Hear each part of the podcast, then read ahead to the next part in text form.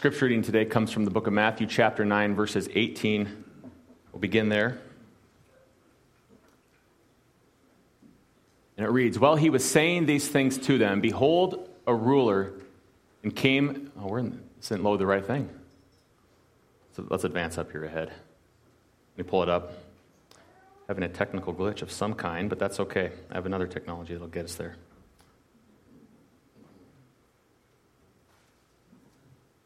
All right.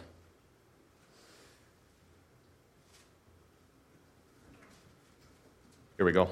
Matthew chapter 9, 27. Through the end of the chapter, it reads And as Jesus passed on from there, two blind men followed him, crying aloud, Have mercy on us, son of David. When he entered the house, the blind men came to him, and Jesus said to them, Do you believe that I am able to do this? They said to him, Yes, Lord. Then he touched their eyes, saying, According to your faith, be it done to you. And their eyes were opened. And Jesus sternly warned them, See that no one knows about it. But they went away and spread his fame through all that district. And as they were going away, behold, a demon oppressed man who was mute was brought to him. And when the demon had been cast out, the mute man spoke, and the crowds marveled, saying, Never has anything like this been seen in all Israel. But the Pharisees said, He casts out the demons by the prince of demons. And Jesus went throughout all the cities and villages, teaching in their synagogues and proclaiming the gospel of the kingdom, and healing every disease and affliction. When he saw the crowds, he had compassion for them, because they were harassed and helpless, like sheep without a shepherd. Then he said to his disciples, The harvest is plentiful, but the laborers are few.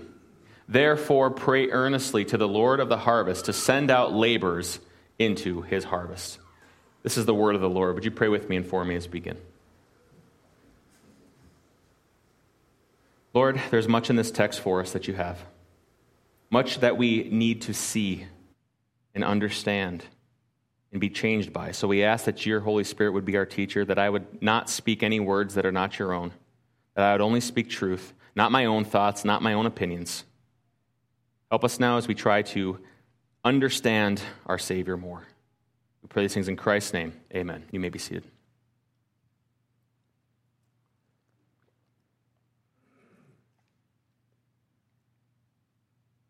When it comes to imposters, history's full of them. For example, in 1918, after the Bolshevik Revolution murdered the Russian Prince Anastasia, spoiler alert for the kids who like the Disney stuff, rumors had it that she had actually survived for decades. And with these rumors came many impostors coming along claiming to be the survived Russian prince. And one of these impostors, her real name was Anna Anderson, who claimed the throne. She claimed that she was actually the Grand Duchess Anastasia, the youngest daughter of the deceased Tsar Nicholas II. And though most of the surviving Romanovs dismissed her as a fraud, still, the girl actually did bear a striking resemblance to the princess. And she even knew many personal details about her life that got people scratching their heads. This led to her winning the support of many uh, wealthy Russian immigrants who genuinely believed that she was the legitimate heir to the Russian throne. Eventually, though, she did move to America in 1968, and while her story inspired several books, they made a movie after her. She ultimately failed to win recognition in court due to a lack of evidence for her claim. And not only that, they finally took a DNA test of her, which showed that she was not related to the Romanov family whatsoever. And so she was nothing but an impostor. Another famous impostor in history was a man named Dmitri I, who not only was successful at posing as an impostor, of uh, being a prince, but he managed to con his way onto the Russian throne. Oh, this must be a Russian thing. We got two Russians doing this thing. I don't know. But, anyways, Dmitri first appeared in the early 1600s in Poland, where he claimed that he was Dmitri, the youngest son of the deceased Ivan the Terrible. However, as we know from history, the real Dmitri was assassinated as a, as a boy. And however, the impostor claimed that he actually hadn't been assassinated. He had escaped his assassination attempt and fled the country. And so this man then went around as an adult, charming the Russian people. And Dmitri eventually raised enough support that led him all the way to Moscow, in which in July of 19, July of, uh, let's see, 1609, 1606, the fake Dmitri was crowned actually the Tsar of Russia. He pulled it off. But it was ultimately short lived as he was murdered shortly thereafter, thus losing his throne after gaining it.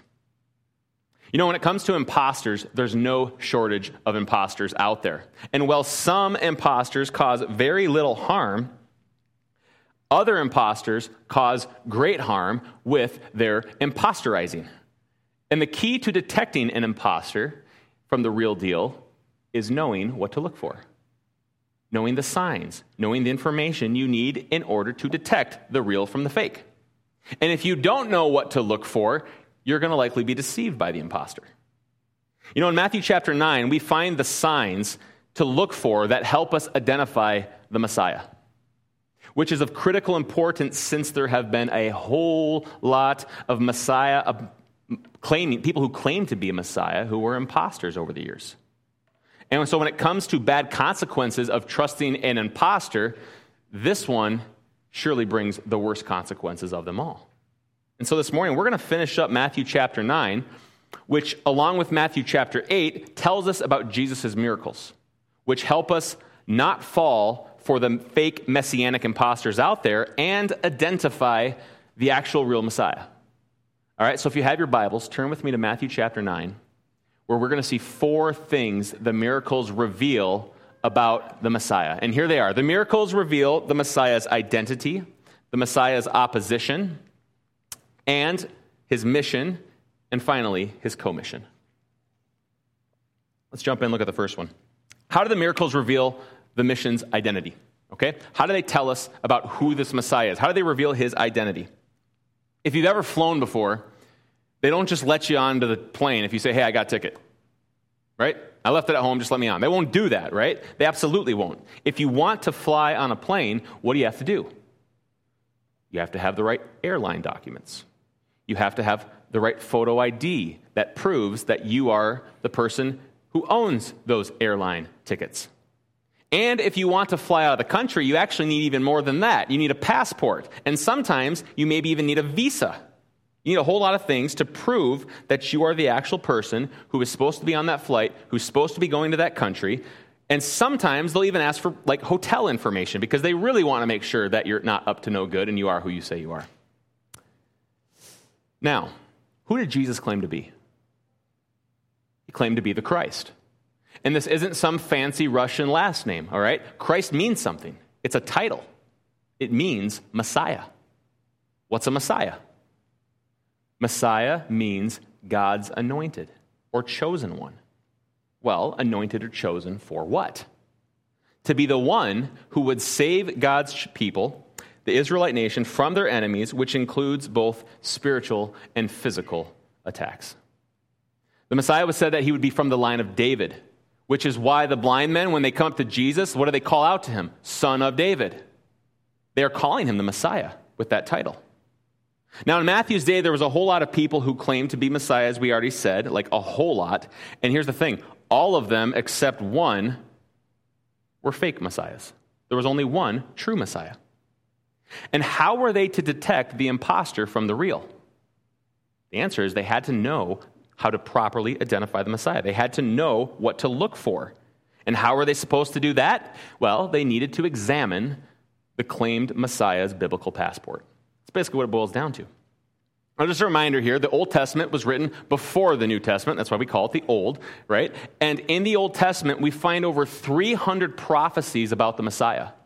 That's a lot okay? And they tell us how to identify the true Messiah, which makes it a whole lot easier if you know those prophecies and a whole lot harder if you don't. So I want to look at one of these this morning. In Daniel chapter 9, we find a very specific prophecy that helps us identify the Messiah. And in Daniel chapter 9, verse 24, we find the Messiah's mission. Here's what it is 70 weeks are decreed about your people in your holy city to finish the transgression and put an end to sin and to atone for iniquity, to bring in everlasting righteousness, to seal both vision and prophet, and to anoint a most holy place. That's the Messiah's mission, which is our third point. So we're not going to jump into that too fast here. We're going to slow down. But let's focus back on what we're talking about right now.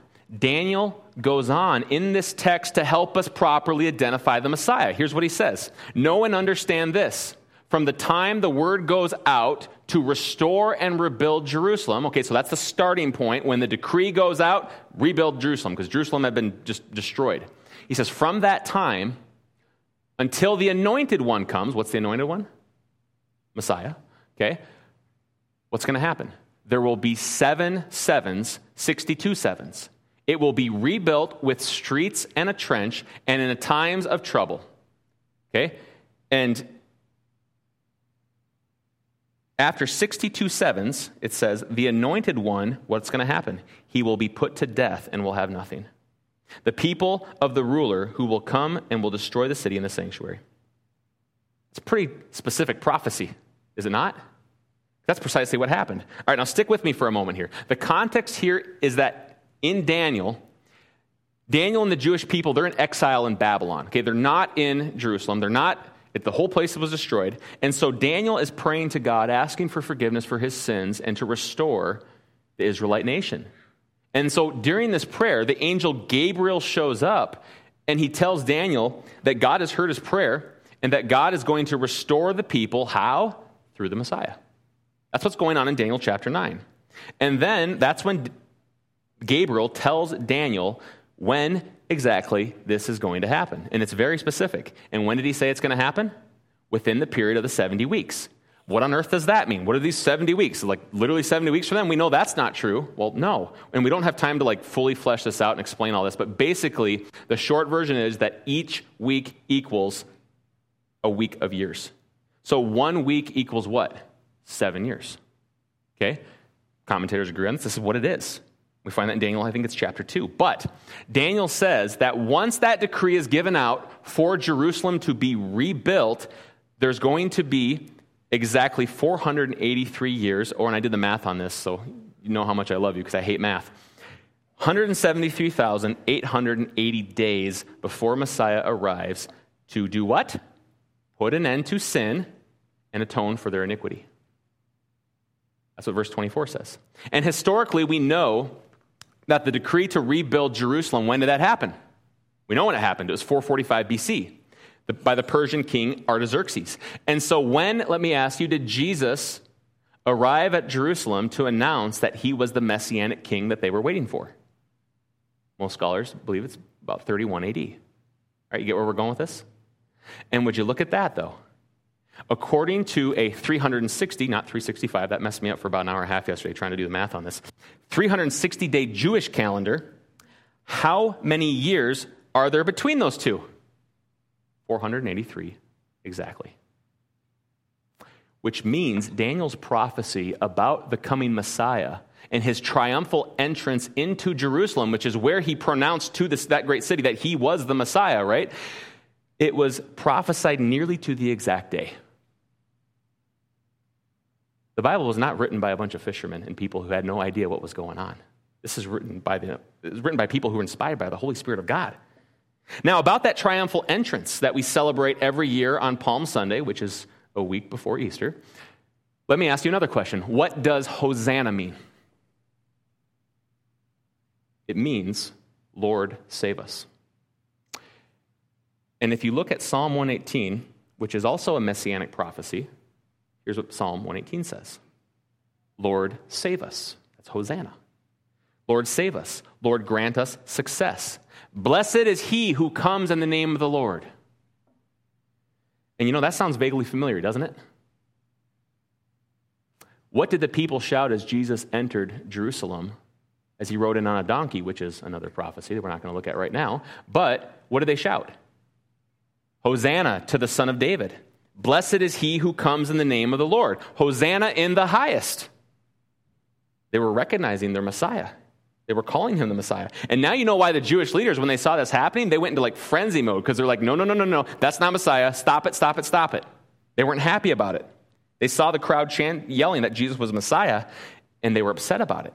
And the crowd was chanting this why? Because Jesus is the Messiah. And everything about his life, everything about his ministry, and even as we're going to see this morning, his miracles show that he's the Messiah. How did they show that? Here's how. In the Old Testament, when someone with leprosy was healed, what were they supposed to do if they wanted to be allowed back into society, to rejoin the people? What did they have to do? Show themselves to who? The priest, right? And where does that come from? I'll tell you, it comes from Leviticus 14. All right?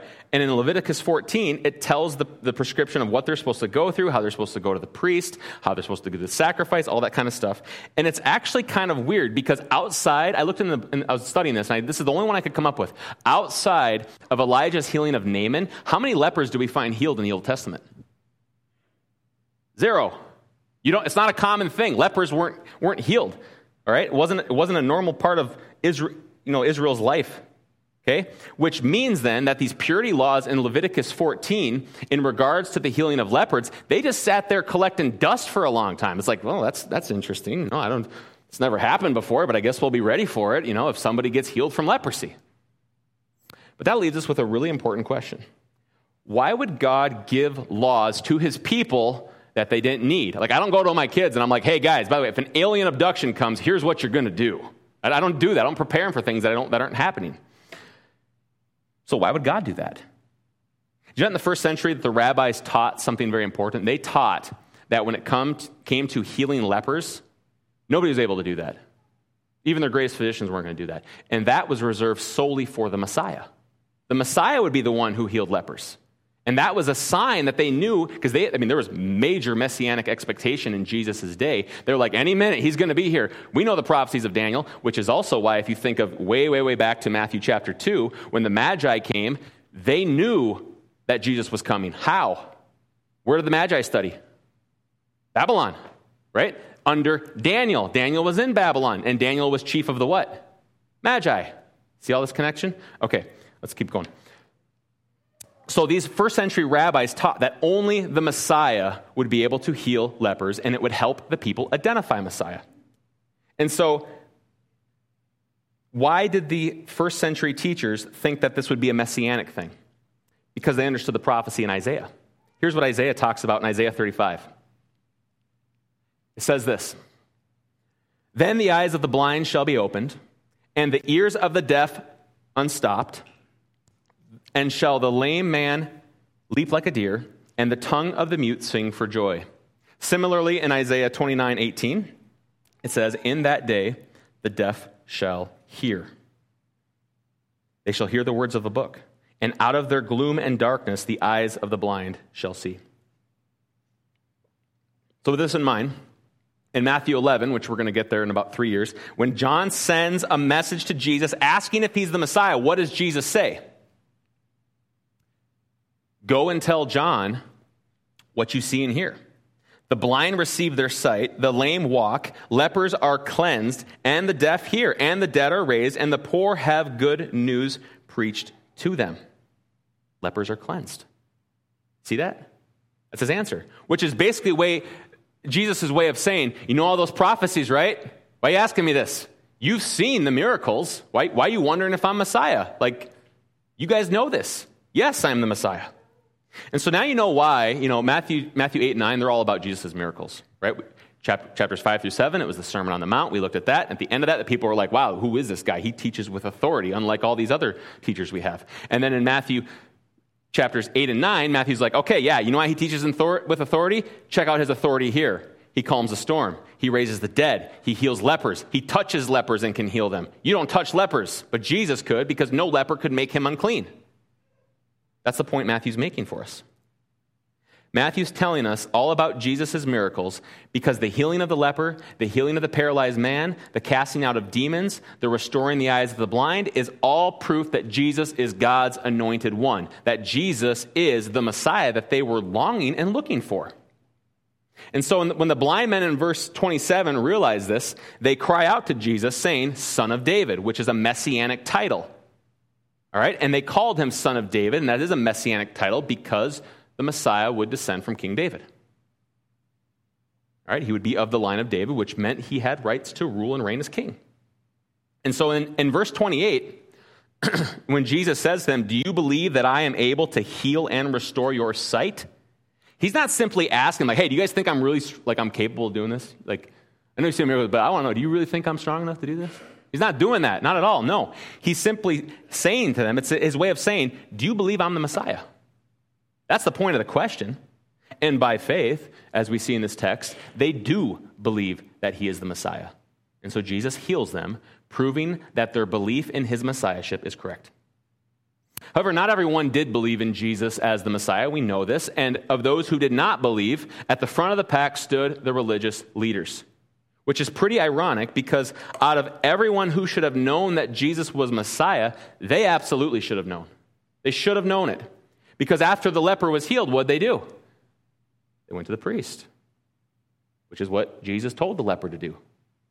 All right? And Levit- as Leviticus 14 says, they were go- supposed to go show themselves. And so when that leper showed up, cleansed by Jesus, that miracle, along with all the other miracles, along with what Jesus taught and how he lived, should have led the religious leaders to recognize that their Messiah had finally come. It should have, but it didn't. And in fact, what did it do? Led to fierce opposition against him, which is, leads us to our second point. Why did the religious leaders reject Jesus? Why did they oppose him? There's a bunch of grumps. Like, what was, what was the deal here? They didn't, like, they didn't like miracles? No. They didn't oppose him because he just healed too many people. They opposed him because his mission didn't match their mission. He wasn't the Messiah that they wanted. His mission was what then? To provide a healing that wasn't merely skin deep. That's why he came. See, as Jesus performed miracles, think about this. Why does he keep saying over and over to those he heals, by, in accordance with your faith, be healed? That's interesting, isn't it? Why does he keep saying that? He says to the, to the centurion after he heals the centurion's servant in chapter 8. He says it to the paralyzed man in chapter 9. And as we saw last week, to the woman who had a bleeding disorder for 12 years.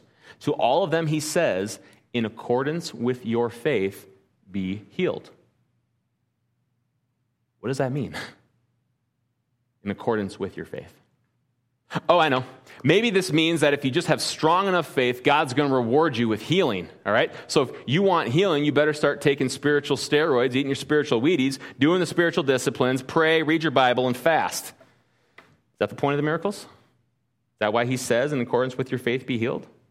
Just believe harder. God will reward you. He'll give you good health, happiness, and riches. If you've been around this church for any amount of time whatsoever, you know the answer to that question is a capital N O no. Absolutely not the case. So, what's the deal here with the faith and healing that Jesus is talking about? To answer that, we got to answer another question. Right? So, we're just going to keep going with questions all the way down the rabbit hole. What is faith? This is another thing we recently talked about, but we, I think this was last week or the week before. But what do we, what do we conclude? Faith is not a thing. You can't hold faith in your hand, no more than you can hold trust in your hand. All right? Faith is not a noun, faith is a verb. You can only have faith in someone or in something. Just like you can't have trust, you have to put your trust in someone or in something. So if somebody comes up and they're like, hey, you know what? I'm, I'm just the man of faith. I'm a woman of faith. I'm like, I don't know what that means. Faith in what? Magical invisible bunnies? Like, I, what? What is your faith in? I don't know. You haven't told me anything. Because you can only have faith in someone or something. And Hebrews 11 1 tells us more about this faith, and here's what it is. Now, the faith is the assurance of things hoped for, the conviction of things not seen. Think with me about this for a moment. When Jesus heals the blind man, unlike the crowds and the religious leaders, these two men were completely blind right? They couldn't see nothing. And however, ironically, as we see, the blind men weren't really the blind men at all, were they? Why not? Because even though they lacked physical sight, unlike the crowds and the religious leaders, these blind men had been given spiritual sight to see that Jesus was the Messiah. And if we aren't careful, church, we're going to miss what what's really going on with Jesus' miracles here. And here's the entire point. And the point is this Jesus is granting physical healing to people as the outward sign of the inward spiritual healing that he can bring. That's the point. It's validating who he is, what he's there for. Remember what we looked at in Daniel? What the Messiah would come and do? Propitiation. Talked about the Lord's Supper. That's what he was here for. And see, Jesus' mission wasn't just to come heal boo boos and ouchies. That's not why he came. And why not? Because that's putting a band aid on a bullet wound. These blind guys, guess what? They still died, their bodies still turned to dust.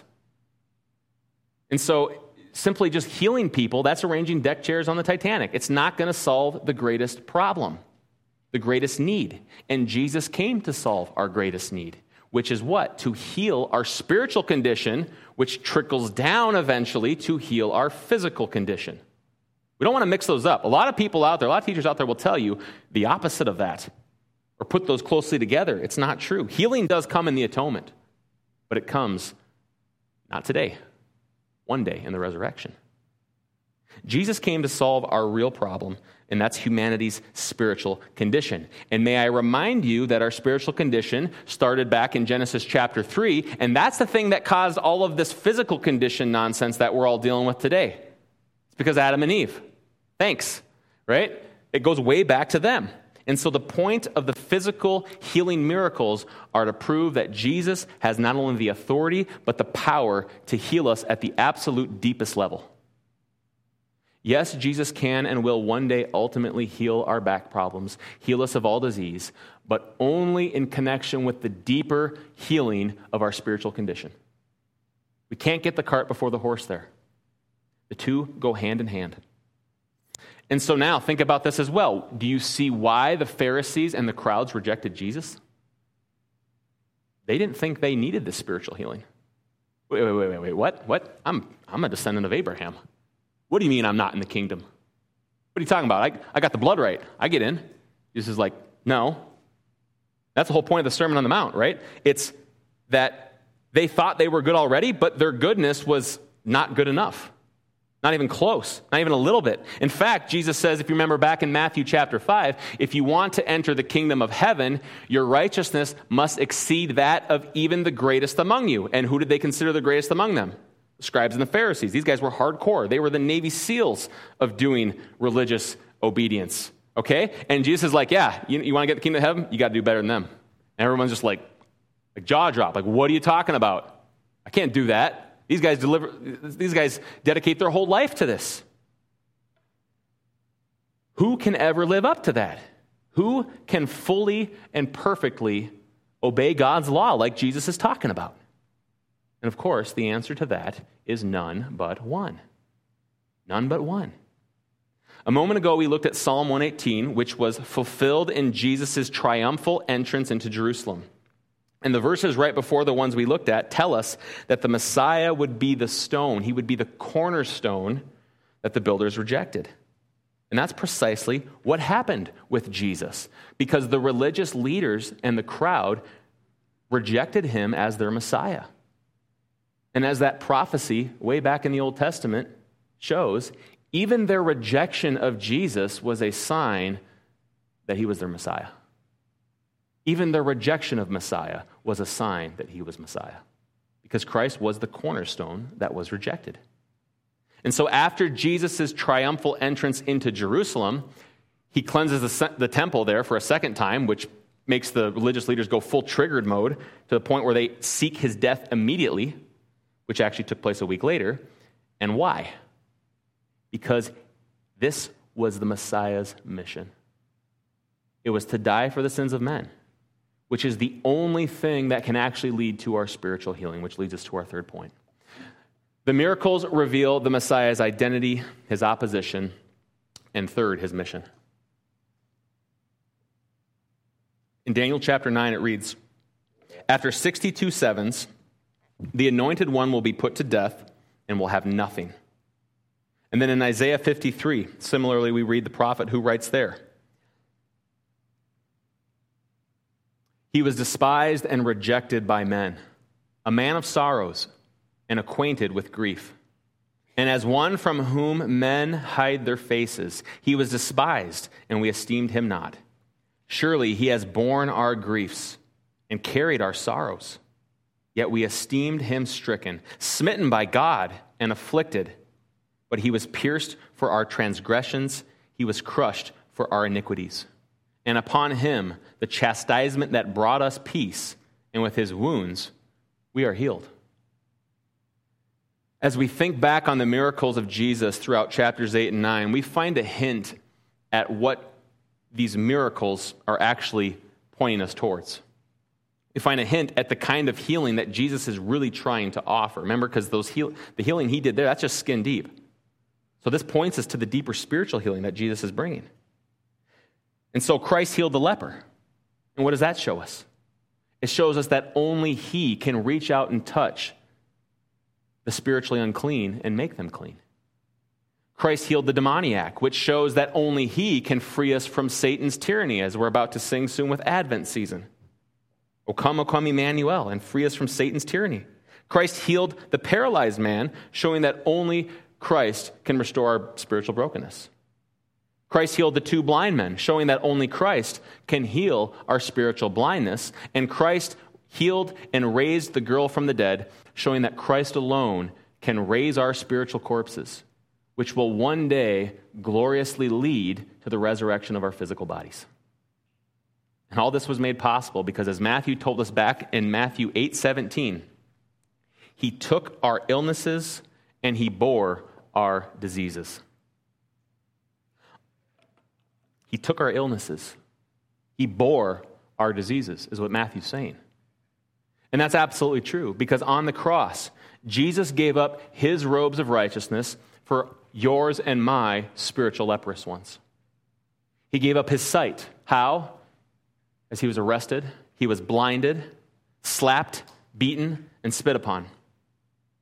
He gave up his freedom to walk about as he desired, as he was restrained, ultimately to the point where his legs were even nailed to a cross. And ultimately, as we know, he gave up his life so that you and I could have eternal life. It's the great exchange. Isaiah 53 ends saying, My righteous servant will justify many, and he will bear their iniquities. That's the Messiah's purpose. That's Jesus' mission to save and to justify sinful man before a holy God, which, make no mistake, that is our greatest need. And this healing is made available to us, just as it was made available to the woman with the bleeding disorder, by reaching out and just touching, even with an ounce of faith it will save. Even the deepest problem, which is our spiritual one. The miracles of Jesus reveal the Messiah's identity, his opposition, his mission, and finally his commission. In verse 35, it tells us how Jesus then went throughout all the cities and the villages, teaching and preaching and healing every disease and affliction. And then in verse 36, it tells us about Jesus' compassion for the people. He looked and he saw them and he felt sorrow for them and compassion because he saw them as sheep without a shepherd. And why were they like sheep without a shepherd? Well, look at their shepherds. Look at their religious leaders. They were terrible shepherds. They weren't caring for them at all. In fact, they were leading them away from the great shepherd into spiritual peril. What kind of peril? Well, the peril of the harvest. Matthew 9:37. Look with me here. He said to his disciples, the harvest is plentiful, but the laborers are few. In the Bible, the harvest is spoken of in two ways a harvest of grace and a harvest of judgment. And in chapter 3, Matthew already told us about how Messiah would one day bring a harvest of judgment. And, and he told us this. He said, well, I lost my spot. Here we go. Matthew 3:12. He says his winnowing fork is in his hand and he will clear his threshing floor and gather his wheat into the barn and the chaff will be burnt with unquenchable fire. That's the harvest of judgment. And it is surely coming. And as we'll eventually see in Matthew 13, this harvest, which comes at the end of the age, sees the people of God brought into the kingdom, right? Because Jesus, the Messiah, he's all about the kingdom. I'm coming. My kingdom is come. It's all about bringing God's people into the kingdom while throwing those who are not in the kingdom out into the fiery furnace. That's the harvest of judgment and the harvest of grace. And when it comes to the harvest of judgment, that day is not yet today. And right now, our great healer has guaranteed our mission success, and he's commissioned us who have experienced the first fruit taste of that healing to come and t- partake in this harvest of grace. He's commissioned us to labor in it. The harvest is plentiful, Jesus says. In John 4, he says, Lift up your eyes, see the fields, for they are white for harvest. And so, right now, for this brief moment in life, this vapor, that's all it is, and it's gone. We have an opportunity to be commissioned with Christ, to serve and to labor, to share in Jesus' compassion as we bring the gospel of grace to those who are perishing. Church, we know the Savior's identity. And yes, we know there are those who oppose him, but we also know the success of our Messiah's mission upon the cross. And his success upon the cross guarantees our success, actually.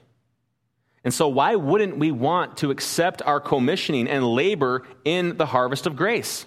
Why wouldn't we want to, as he told us to do in Matthew 6, lay up treasures in heaven? Do not lay up for yourselves treasures on earth where moth and rust destroy and where thieves break in and steal, but lay up for yourselves treasures in heaven where neither moth nor rust destroys and where thieves do not break in and steal. For where your treasure is, there your heart will be also.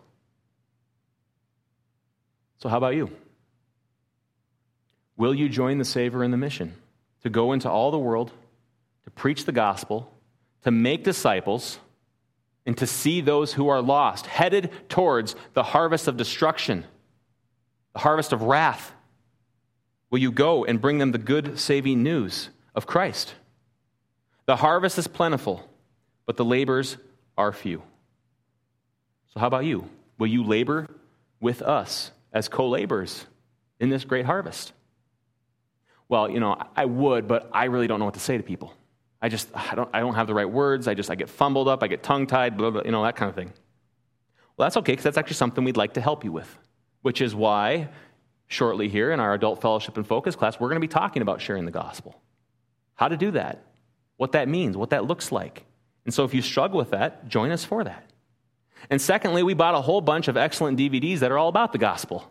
So all you have to be able to do is just say, here, I can handle one word. Now, hopefully, you'll say more than that, but you get the idea. Another thing is tonight at 6, as we said, we're meeting for an event contrasting one false gospel with a true gospel. Can come help with that. Now, as a church, we want to help you learn how to be effective labor in the harvest of grace. We absolutely do. And we want to co labor together, which is why we're putting on these kind of events. However, ultimately, the fruit of your labor is going to come down to the delight of your heart. You delight in Christ? Does the joy of your salvation affect the way you live? It should. Church, we have such a short moment here to labor in the harvest of grace, and then the curtain's going to roll back. And that's it. And those who are apart from Christ will be damned by Christ. The harvest of judgment is certainly coming. Are you ready for it? Have you personally accepted the healing the Messiah brings, which comes by grace through that much faith? That's it. And has that began to change you from the inside out where you care about all those who have not come to experience the Messiah's great deeper healing that he brings. Daniel 12, 2 says about this harvest of grace and the harvest of judgment, and many of those who sleep in the dust of the earth shall awake, some to everlasting life, and some to shame and everlasting contempt. By the grace of God, may we as a church labor in the harvest of grace in such a way that when we very, very soon from now stand before our risen Savior, we will look upon him with delight as he looks upon us with delight and says, Well done, thou good and faithful servant. Father, I thank you for this text. And Father, I ask that you would convict us of where we have not been faithful co laborers in the gospel. Maybe we've become distracted, laboring for the things of this world, laboring for things that are so very soon about to burn up into ash and nothing. And so, Lord, I pray for this church that through the power of your Holy Spirit, you would convict our hearts, that you would give us a passion, the same compassion that Jesus had, who looked upon those who were like sheep without a shepherd, and that we would go into the world and preach the gospel, sharing the good news that the Messiah has come, the Messiah has died. And not only that, he resurrected from the dead gloriously on the third day, bringing atonement for our sin. We pray these things in Jesus' name. Amen. Just stand with us as we sing our closing song. Jesus paid it all.